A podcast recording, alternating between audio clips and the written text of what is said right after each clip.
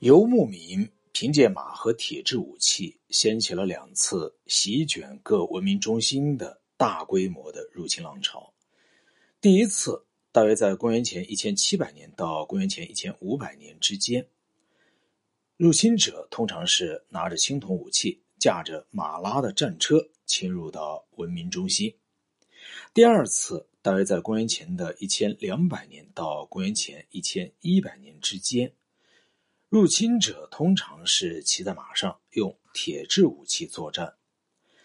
这些入侵不应该看作是取代当地种族、完全改变种族分布的大规模的游牧部落的入侵，而应该说是为数不多的入侵者靠着军事技术上的优势，组成武士贵族集团，统治了在人数上远远超过他们的各被征服民族。那么最终的结果，除了中东以外，各地文明都被摧毁，其他地方的帝国都迅速的接二连三的崛起和崩溃。虽然中东由于它的地理环境使得外界更容易进入，所以遭到入侵的次数也最多，但是那里的文明，连同它的城市、宫殿、寺庙、书吏。商人和政府官员还是幸存下来。一个原因是中东的文明由来已久，所以文明的根子扎得比较深；另一个原因是到公元前一千七百年，中东已经有很多极为广阔的地区达到文明，因而不可能全被征服或者摧毁。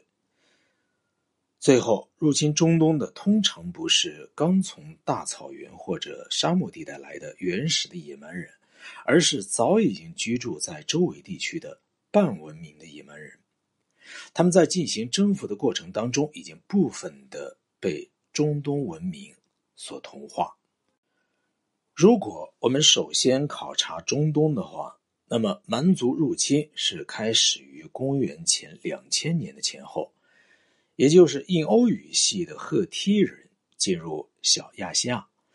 他们和当地的各民族联合，建立起一个包括小亚细亚和叙利亚大部分，但是不包括美索不达米亚的一个庞大的帝国。紧随赫梯人之后的是印欧语系的另外两批入侵者，也就是卡西特人和胡里安人。在这个时期以内。即便是地理环境易守难攻的埃及，也遭到了种族成分复杂、以闪米特人为主的一批入侵者，也就是希克索人的蹂躏。到公元前一千五百年，第一次入侵浪潮算是平息下来，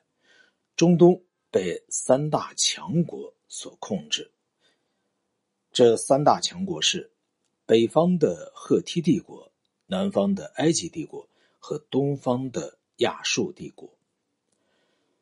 大约在公元前一千两百年前后，第二次蛮族入侵的浪潮掀起。前面提到的三大帝国之间的军事遭到了破坏。由于先前赫梯帝国和埃及帝国之间彼此常年征战不休，结果是两败俱伤。三个入侵的闪米特民族就填入到这个真空地带。腓尼基人占领了地中海沿海一带，阿拉米人占据了叙利亚、巴勒斯坦和美索不达米亚的北部，希伯来人占有了巴勒斯坦和叙利亚。大约在公元前一千一百年前后。强大的第二亚述帝国凭着他的铁制武器和训练有素的军队，以及有效的官僚机构，开始进行扩张。到公元前七世纪，第二亚述帝国以尼尼微为首都，囊括了整个的美索不达米亚、小亚细亚、叙利亚、巴勒斯坦和埃及。但是，帝国的过分扩张和被征服民族的无法平息的敌意，最终导致了灾难性的结果。公元前六百一十二年，由各敌对者组成的联盟摧毁了尼尼微，永远结束了亚述人在历史上所起的作用。那么亚述人之后是波斯人，他们建立了到那时为止最大的一个帝国——波斯帝国。在国王居鲁士的率领下，波斯人利用亚述人的军事技术，征服了从西面的尼罗河到东面的印度河的所有地区。